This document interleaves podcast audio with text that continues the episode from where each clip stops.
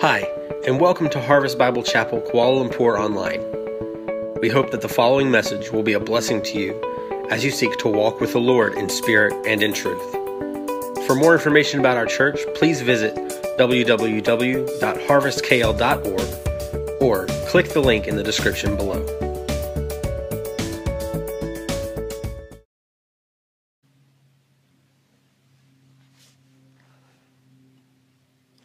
Well, good morning, Harvest KL, and uh, welcome back to our continuation of our worship service where we now get to turn our attention to the Word of God.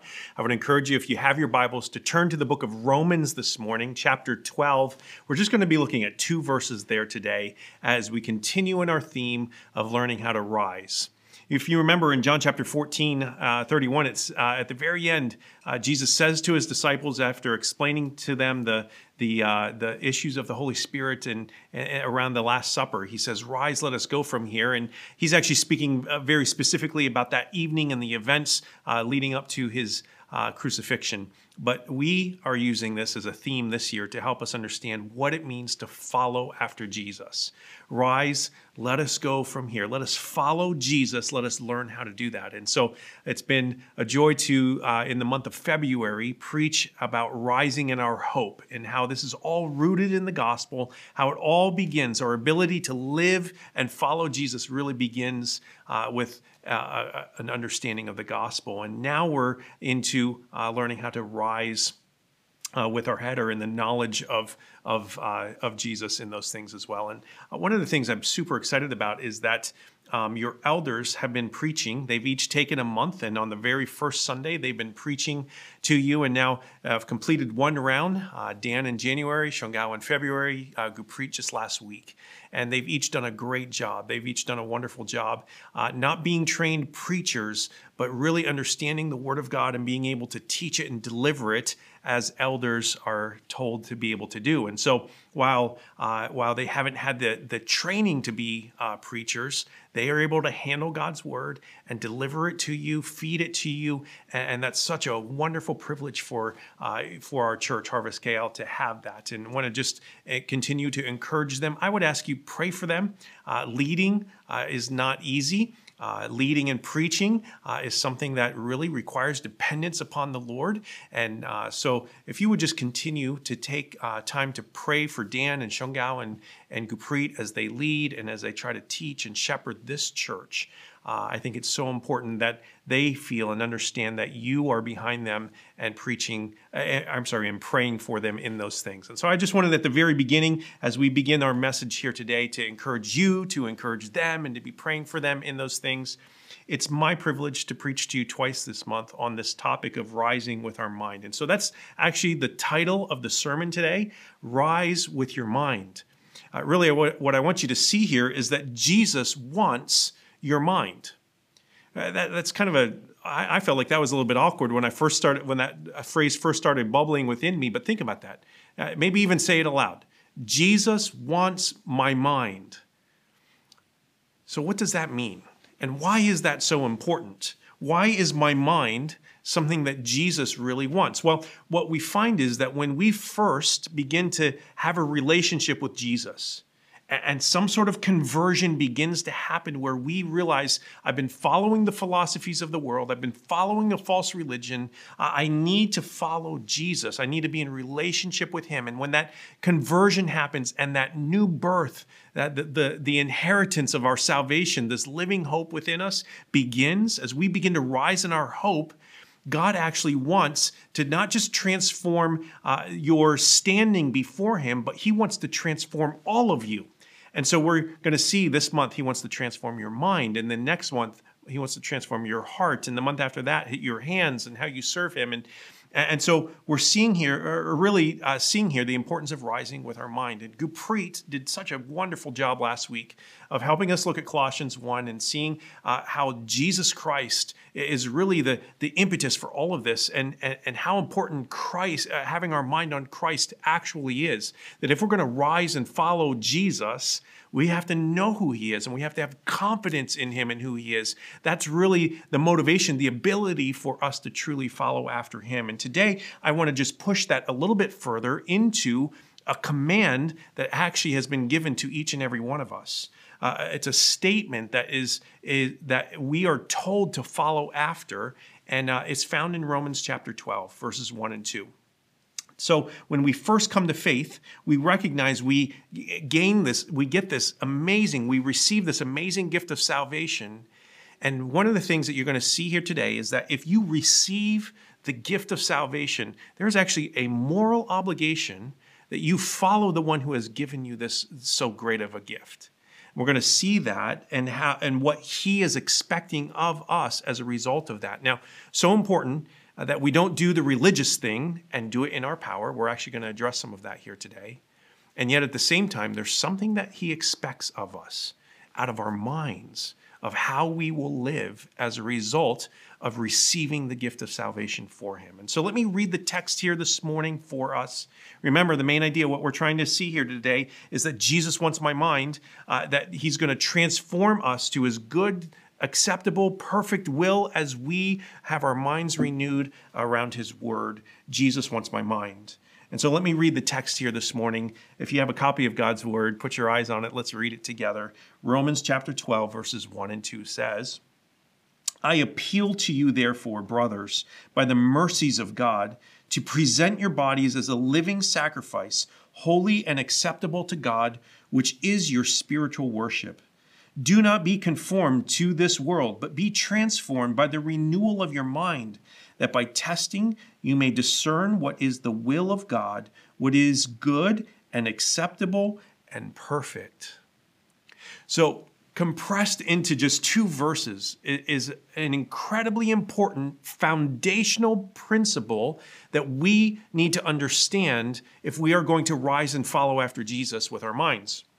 And so, what I want to show you here today is that really these verses are, are commanding one specific activity, which is instructed to us, then gives us two ongoing activities for how to actually fulfill the command.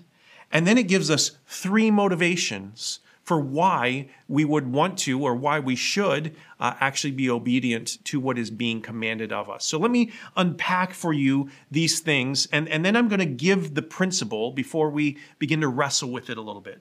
So notice that in this text, uh, Paul is the writer of Romans, and he says, I appeal to you, therefore. So, good Bible study method, methods whenever you see the word therefore, you should ask, what is it there for? In other words, when the biblical writers use this word therefore, they're referring to the things that they said previously. And in Romans chapter 12, when Paul says, I appeal to you, therefore, he's looking back at everything that he's written from chapter 1 to chapter 11. And in that, he, he has told us some important things. He, he says uh, that, he actually uh, sums it up by saying, by the mercies of God. You see that in verse 1. I appeal to you, therefore, brothers, meaning the family of God, brothers and sisters, by the mercies of God. That phrase, mercies of God, summarizes chapters 1 to 11, which is an incredibly rich and theologically uh, full uh, chapters in the Bible. And, and really, what happens in chapters one to three, we see what salvation is and why we need it. And then we see in, in chapters four and five that we have new hope in Jesus Christ because we can't save ourselves, is really what chapters one to three tells us is happening. And then in Romans chapters 6 to 8, we see that we have a new power to live the Christian life that we have been given. And then in verse and, and chapters 9 through 11, we see God's mercy described in living color, in full color, and how there's this battle within us even now to live out in light of the mercies of God the salvation that we have we have been given. So when Paul refers to that, he's referring to this section. Here, here's another way um, that uh, it, it is explained in verses in chapters one to eleven. We see the gospel unpacked fully. And what happens is that on this in this great description of the gospel, we see at the beginning that Paul explains the utter de- depravity of all men and women. And then he explains how we don't have the ability to come to God by works of the law. We don't have the ability by religion to actually gain favor with God and actually be saved.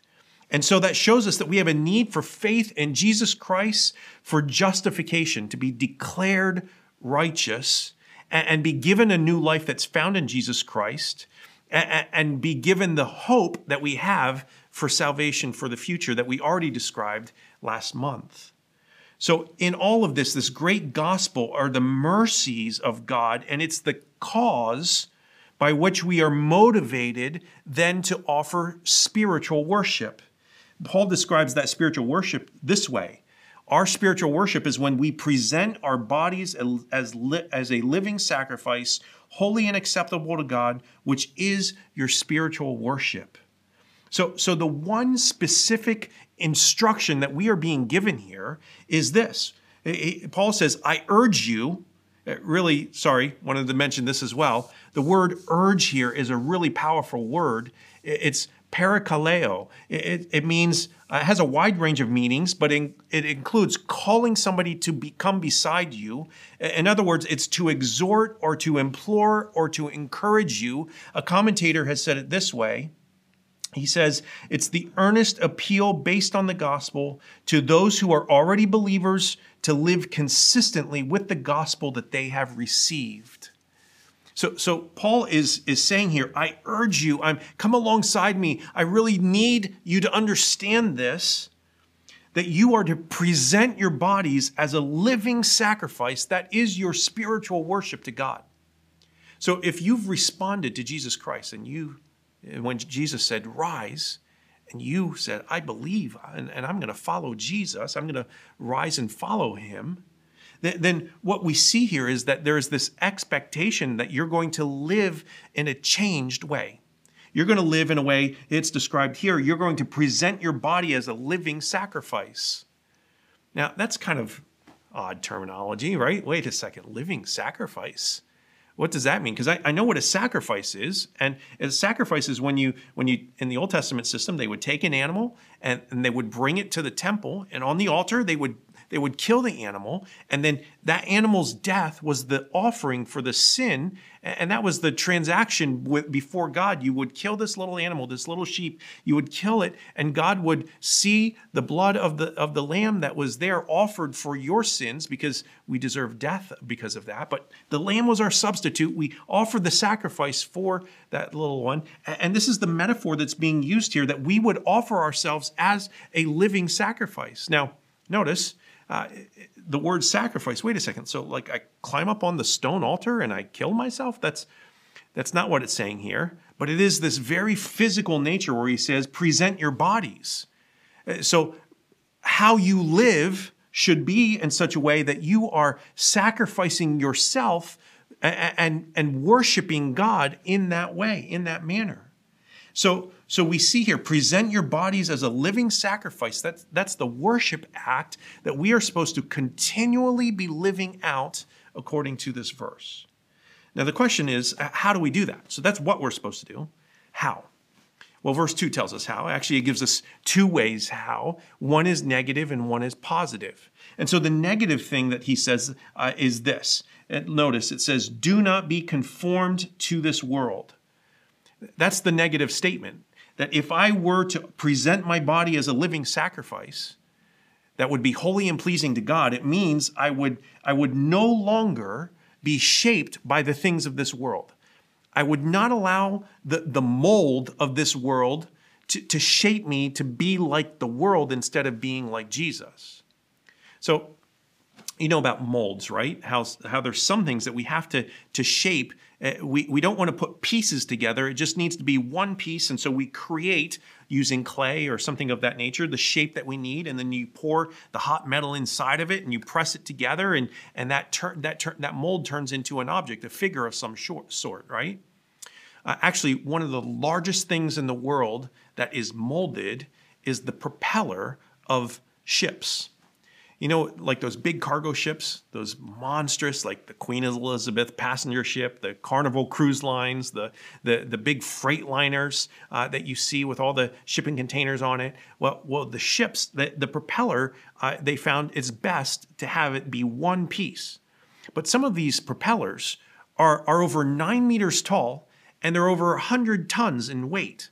There's these massive pieces of metal that they know the best way to form them is by not by putting pieces together, but having one shape. And so they, they put this mold together and they pour the hot metal inside of it until it hardens. And then they take it off and they carve it and shape it until it's the perfect shape and, and use it. And that is what powers ocean liners and freighters all across the ocean. Well what's being said here is don't be powered by the shape of the world Instead, God wants something different to happen. He wants to shape you in a different way. Don't be conformed, don't be molded and shaped uh, by this world. You think about how many things in this world that we are shaped by.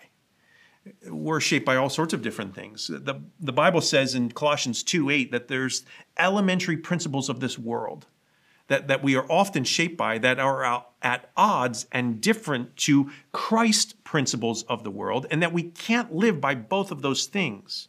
That there's always this internal battle that's going on within us. Am I going to live according to the shape of the world, or am I going to live according to the shape of Christ?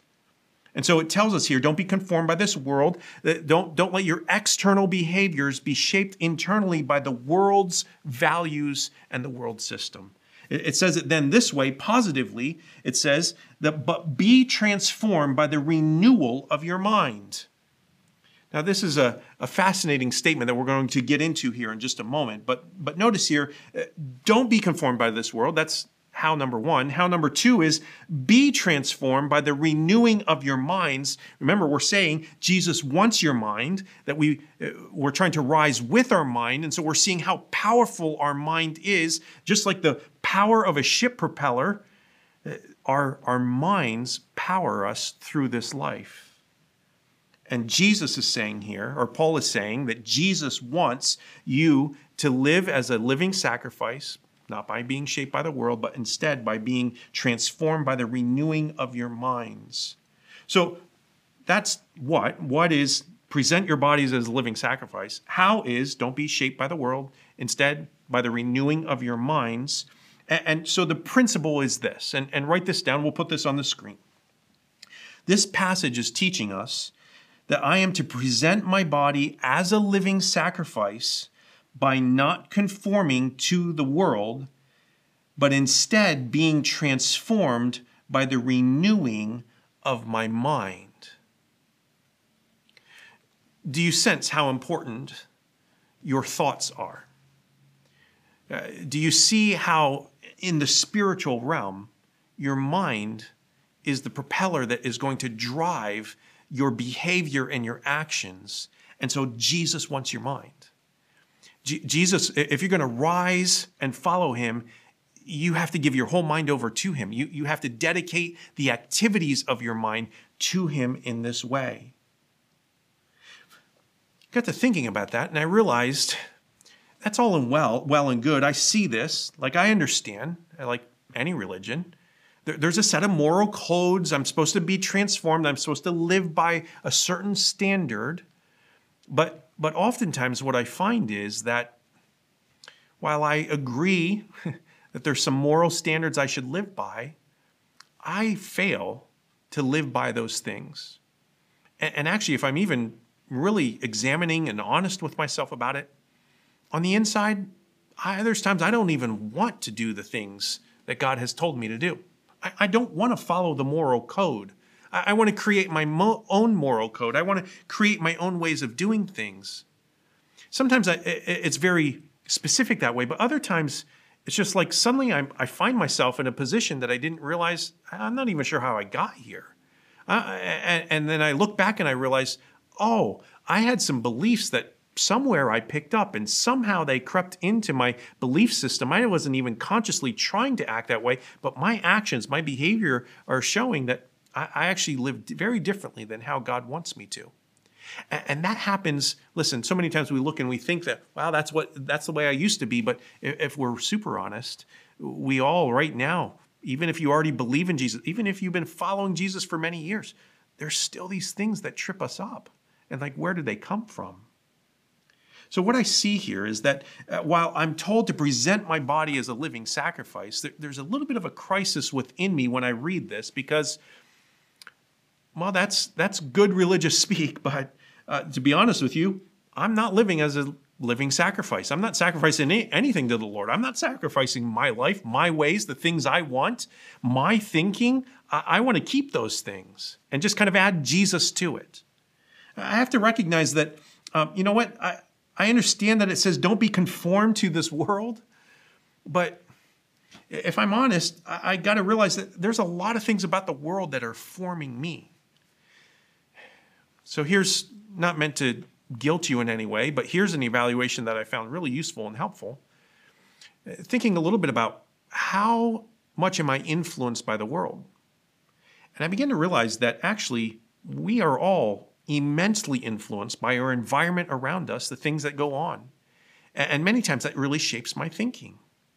And so it's kind of like, you know how this goes the frogs in boiling water, right? You know that if you take a frog and you I don't know why you would ever do this, okay? But this is the illustration everybody talks about. You take a frog and, you, you throw it in a hot pot, it's going to jump right out because it, it knows the water is boiling and, and it's going to scald itself. It's going to burn. It's going to be killed. And so it jumps out. But, but if you were to apparently take a frog, I've never done this, take a frog and you put it into a pan and you slowly heat that water until the water comes to a boil, the frog will stay inside of it. Because the frog doesn't realize that, that the things around it that are changing it are ultimately going to kill it. And I think that we're kind of like that at times when we see how much the world saturates our thinking. We don't even realize that it's really happening. I mean, some things are shocking and we just we realize, "Oh, I can't do that. I got to be away from that." Like we can't murder people or, you know, whatever that is. But then there's other things that are just slowly seeping in. The temperature is rising. I don't realize that it's killing me from the inside out. So, thinking about that and thinking about how much has changed during COVID over this past year, I was just thinking a little bit about what influences me the most. And so many times it's the world. And it happens just through media consumption. Now, I don't want to get on all on like this parenting thing of how many hours you're supposed to have as a kid on media stuff. I'll, I'll let you guys figure that out. But there is something to be said here. Media consumption in 1995, so 25 years ago or so, most people watched about two and a half hours of TV. By 2005, most people were spending about six hours watching TV or on computers, or that's when uh, smartphones and things really started to come in too. By 2015, people were looking at some sort of screen 7.5 hours per day. So I got to thinking about that and, and said, okay, what has happened recently? And I went and I, I was reading some research, and Nielsen is a it measures how much uh, people watch screens and TVs and stuff. And in 2018, it was eight, the average was eight hours and 41 minutes. In 2019, it had gone up to 10 hours and nine minutes. In 2020, COVID hit. Nobody could go outside, lockdown, MCO, all those types of things, right? It's 13 hours and 28 minutes of consumption of media. Now, listen, I'm not saying screens in and of themselves are bad. I'm not even saying everything that we're watching on the screen is bad. But what I'm saying is, do you know what's influencing you? Uh, I, I, I kind of hate it. My, my iPhone now tells me how much time I've spent on it, right? And it's supposed to be a little bit of a deterrent because I realize, whoa, I spent way too much time on Facebook or news sites or whatever it is. And really, more than anything, it's like, well, wait a second, what am I being consumed by? What is the hot water around me that the temperature is rising on? Do I even realize what's going on there or not? What I find is that when I look at these verses and I'm told, do not be conformed to this world, but be transformed by the renewing of your mind. That, that's, your, that's a spiritual act of worship that so many times I'm actually the opposite. My mind isn't being transformed by the renewing that Jesus Christ wants to do in me. Instead, what I find is I'm being molded and shaped by the things of this world. So I'm more shaped and formed by the world than renewed in my mind. So my sacrifice then is tainted. I feel guilty about it. I don't want to put it up there. Or I just don't offer it at all. Or I'm doing all sorts of things, working really hard, trying to do it God's way in my own strength, which I want to show you here in a moment is so different than how God wants to do that. So here we are looking at this text. I'm supposed to offer, present my body as a living sacrifice. That's, that's my spiritual worship by not being transformed, not being conformed to the world, but instead being transformed by the renewing of my mind. I realized, oh no, I think I'm like the frog. The water temperature around me is happening. I think I'm actually like when I compare how much time I spend in God's word and in prayer, it's so far less than all the soup of the world that's around me. So, what do I do? What is it then? How is it that I can actually come in line in obedience and present my body as a living sacrifice? Not be conformed by the things of the world, instead, be transformed by the renewing of my mind? Well, we have to look to Christ. Because if any other way we would go about trying to obey this would be, would be just our own efforts and it would fall short. I mean, how many of you, you've seen a command in the Bible, you've tried to do it in your own strength, and for a time, maybe even it worked, but then you fail. And, and, and, you failed enough times that it's almost like it's turned into this like I'm, I'm addicted to the sin or i just can't get out of doing these things in this sinful way. And it's because i'm trying to do it in and of myself. I'm trying to, to, to prove to god i can do this. It's in my strength. And we fall short every single time that we do it. But that's oftentimes what we try to do. But we know that this is a life of faith.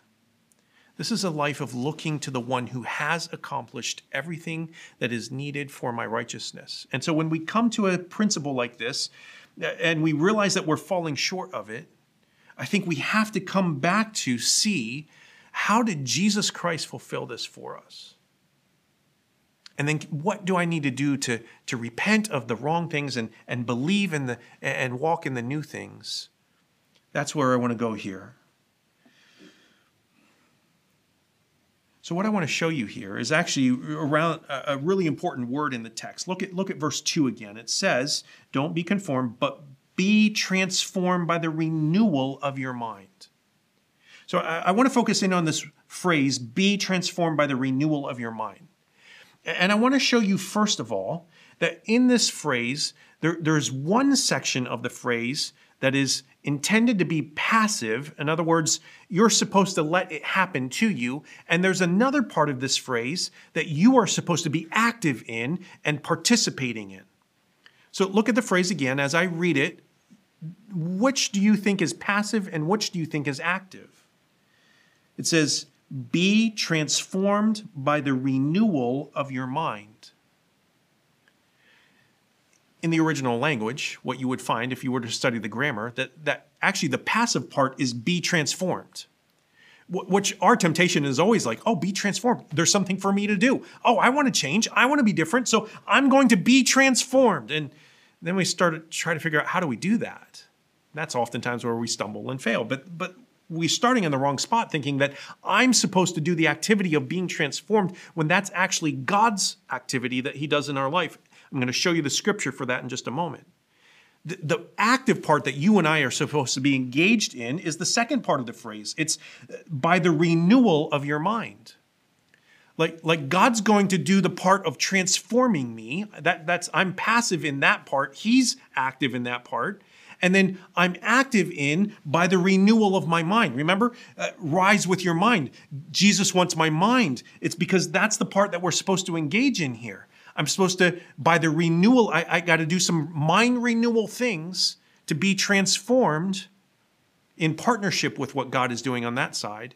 And that is uh, me presenting my body as a living sacrifice. And so I want to show you that the word transformed here, uh, it actually is the word uh, in English, metaf- uh, or if we were to do the English translation, it would be metamorphizo.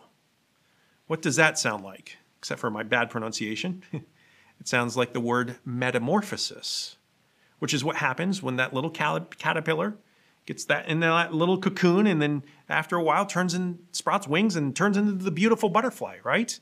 And, and so this metamorphosis, be transformed, is, is what uh, we're supposed to be passive in. God's going to do that to us. Now, now, let me show you how, because there's actually only other, two other places in Scripture that this word in the Greek is used. And the first is in Mark chapter 9. So, so just uh, we'll put this on the screen, but Mark chapter 9 is actually the story of the transfiguration of Jesus Christ, where Jesus, while he's physically walking on earth, takes some of his disciples up a mountain and he's transfigured. He's transformed into his glorified state. And they see a picture of the perfection of Jesus in glorification. But, but what it says here is, uh, I'll, I'll just start in verse 2. After six days, Jesus took him with him Peter and James and John and led them up high mountain by themselves.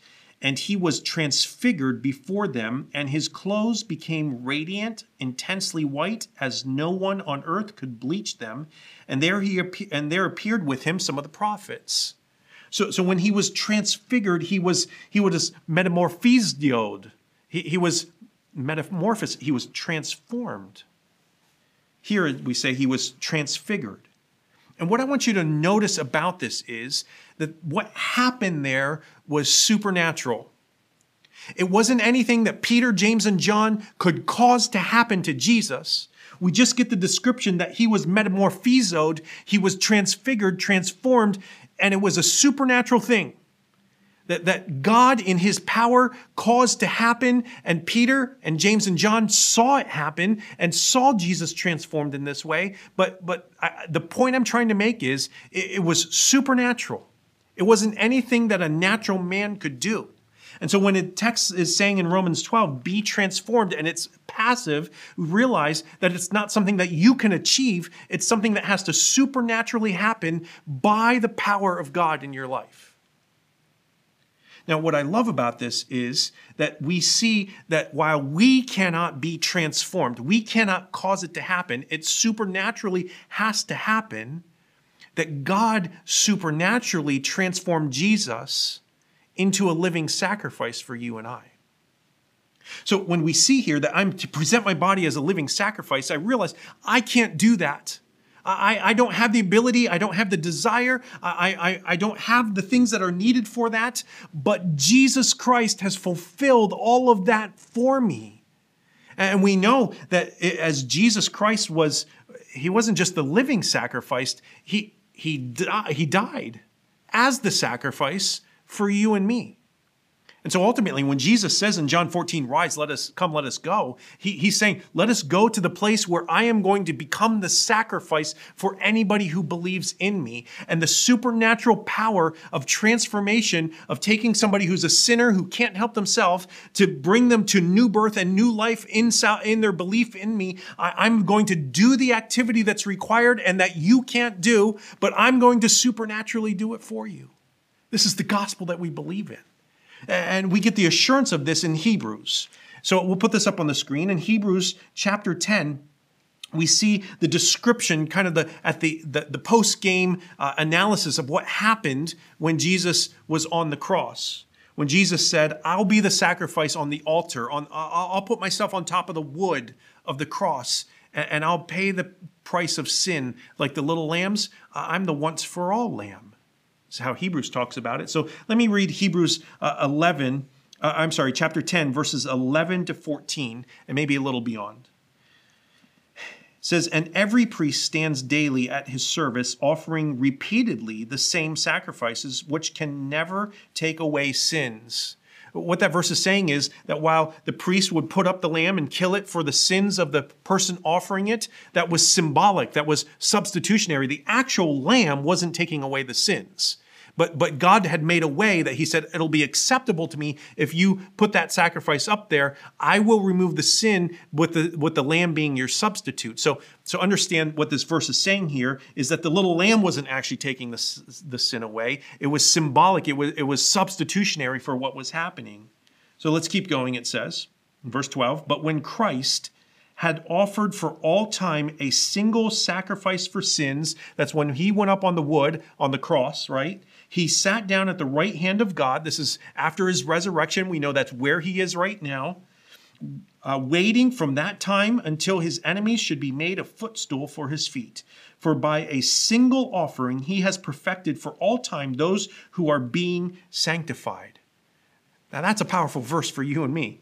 Because what he's saying is there was one single sacrifice that he perfected for all time for those who are being sanctified, those who are rising and following after Jesus. Uh, we, we don't have to over and over have our sins paid for because Jesus Christ did it once for all. When you believe in him, he's accomplished and ultimately fulfilled everything that you need to present your body as a living sacrifice. I mean, just think about that. Jesus has done everything that is needed to restore a relationship with God, paid the price that you and I were supposed to pay.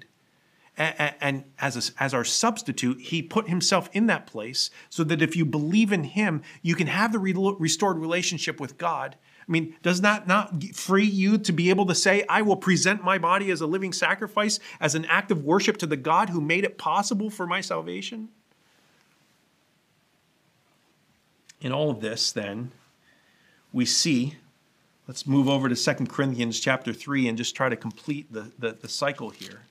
In 2 corinthians chapter 3 verse 18 it helps us un- to understand uh, how this transformation truly happens how this metamorphizo so this is the second place that we see the word transform or metamorphizo uh, used here in scripture and, in verse 18 it says and we all with unveiled face beholding the glory of the lord are being transformed, that's metamorphized, into the same image from one degree of glory to another, for this comes from the Lord who is the Spirit.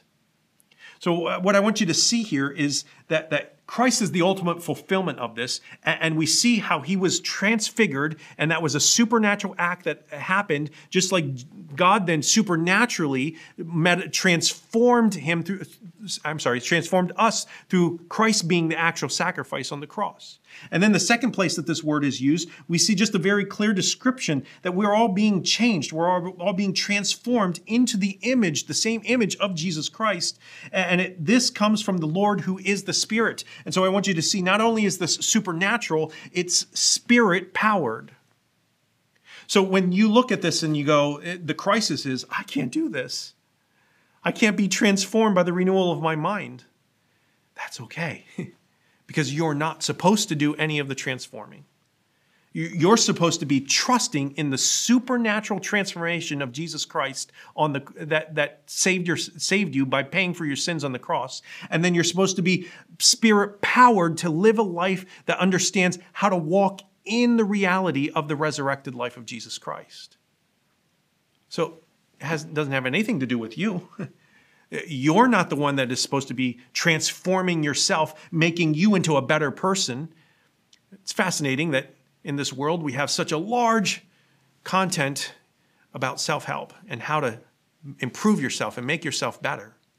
And while I think it's good to become better at things, when it comes to the spiritual things, we cannot, we cannot just, you gotta, you cannot spiritually improve your position in any way that if you're going to be transformed, you have to trust in the supernatural power of Jesus Christ and, this, and then live a spirit led life that lives out the values of transformation that are happening in you. And then you can actually be renewed in your mind. So, so what I'm trying to help you see here is be transformed. That's the work of God by the renewing of your mind that that's how you join God in the process of being renewed in these things. So it says, Do not be conformed to this world, but be transformed by the renewal of your mind. That's how we offer ourselves as living sacrifices to God.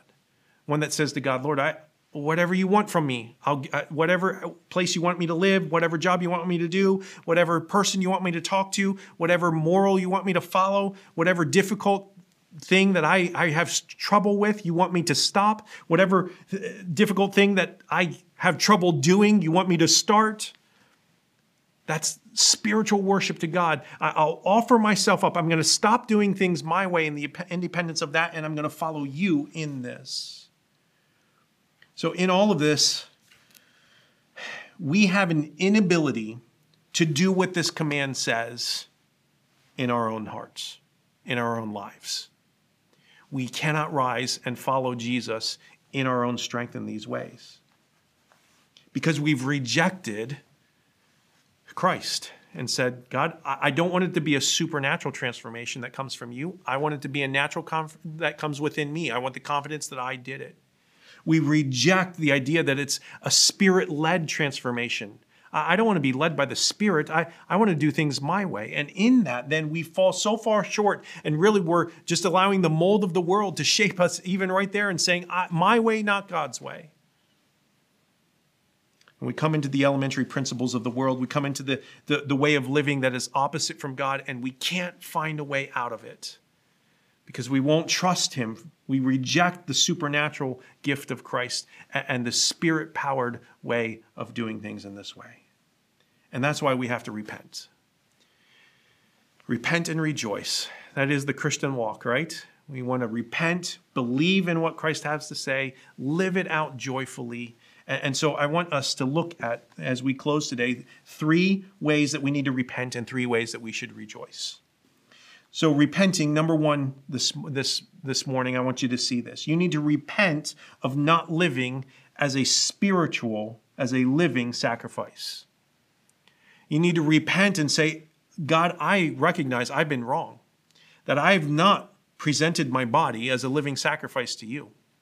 I've said, I don't want to get up on the altar. I don't want to die to myself. I don't want to stop doing the things that I'm not supposed to and start doing the things that I do want to do. I, I want to repent today of not living as the sacrifice that's holy and acceptable and worshipful to you. In what area of your life could you say, That's me? I've held that back from God. I've not been willing to let that go and sacrifice and, and do what He has called me to in this way. Well, the way forward is you have to first own that that's wrong and that, that you need to surrender and say, Lord, I, I got to stop doing that. Please help me do that. I repent of that. Number two, it's likely then that you need to repent uh, of being so saturated with the world instead of the Word. So it says, don't be conformed by this world, but by the renewing of your mind. How does your mind get renewed? It happens when your eyes are saturated and your life is saturated with the Word of God. When you're saying, God, you want me to rise and follow you? How do you want me to follow you? And that you're taking the time to put in the effort, not just to read a quick verse and pray at the beginning of your day, but to study and dig deep and say, God, show me who you are. Your character is revealed in this, and I want to know you. I want to be in relationship with you because of the gift of salvation that you've given to me. And so I repent of being saturated with the world and all the things around it and, and say, Lord, I, by faith, uh, help me now to saturate my mind with your word, for that's how you revealed yourself to us. And that means that you might have to start some very different habits. If you're truly ready to repent of that, that means you might have to put your phone down a little more often. You might have to pick up your Bible as often as you pick up your phone. You, might have to realize I am being, the water temperature is just being raised on my life by being saturated by all the things around me. So I, I listen. I'm not trying trying to get you to uh, go burn all your music and throw away all your TVs and things of that nature, as some preachers have done. I'm just saying what would it look like for you to repent of being saturated and conformed by the world? What would it look like for your heart, instead of being molded by everything of, of the world around you, be molded by the things of God, His Word and His Spirit? That's what you would need to do. And then lastly, I believe that we need to repent of not renewing our minds. It's just very clear. This is my responsibility in this text that I need to be about renewing my mind. Some of you are thinking, "What? I didn't think what why do I need a new mind? My mind is solid, it's strong, it's logical, it's reasoning, it's it's but listen, if you're not actively pursuing a way for God to change your mind about some things, beliefs that you've held for a long time but don't really line up with the things of scripture if you're not asking God to show you what those things are, if you're not pursuing rigorously that, what's likely happening then is that you are on the external, you're trying to look good like Christ, but inside your character is actually rotten. And, what Jesus wants to do is he wants you to repent of that. Instead of just making uh, yourself look good Instead of showing up at church and Christian functions and trying to act like a Christian and do Christian behaviors, what if He really transformed your heart? The gateway to that is through your mind. The thing that God wants to do is change your mind about some things. So I remember when I was in high school, I went on a retreat, and uh, while when I was on a retreat, we were at a lake, and, and there was this uh, platform that was a little ways offshore. And one of my friends was out there on the platform. He was able to stand on the edge of the platform and do a backflip off and into the water, and it looked awesome.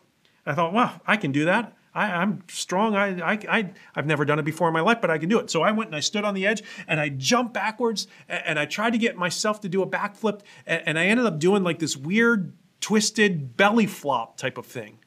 And I couldn't figure out what the problem was. So I got up and I tried it again. This time I didn't even make it around. I just like back, back uh, back flop. And so my belly was hurting, my back was hurting, my friends were laughing at me. Haha, you can't do a belly flop. I said, well, what am I doing wrong? And, they, and the guy who said he could do it said, I know what your problem is.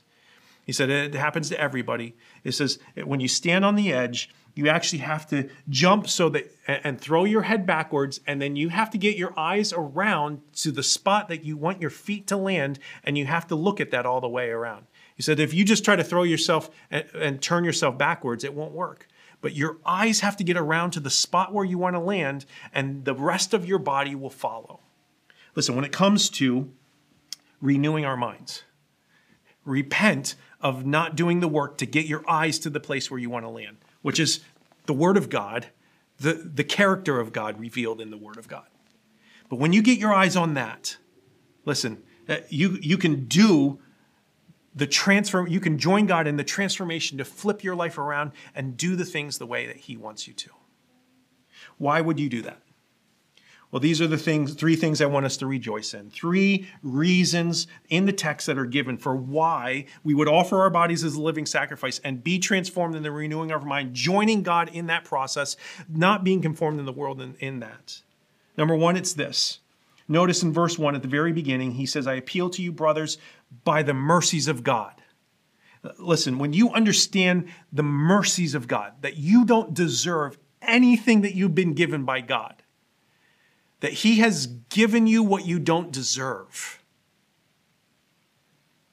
that creates in us gratitude.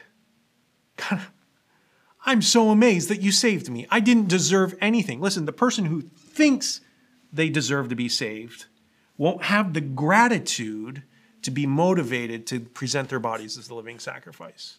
But those of us who understand that I don't deserve a single thing, that, that, that, like Paul said, I'm the worst of sinners. Listen, I think that's the attitude we all should look at because we know ourselves best.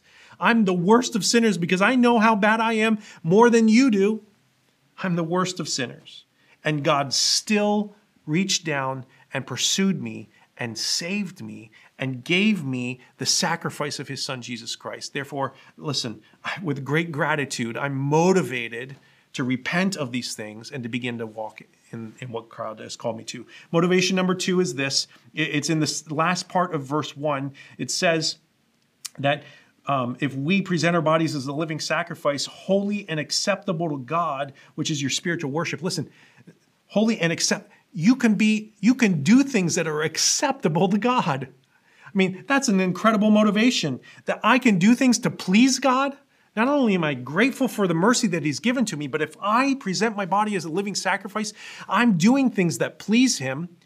And just think about how powerful it is when we are able to please a parent or somebody in authority, and how that motivates us to want to do it again. And you can please God by presenting your body as a living sacrifice.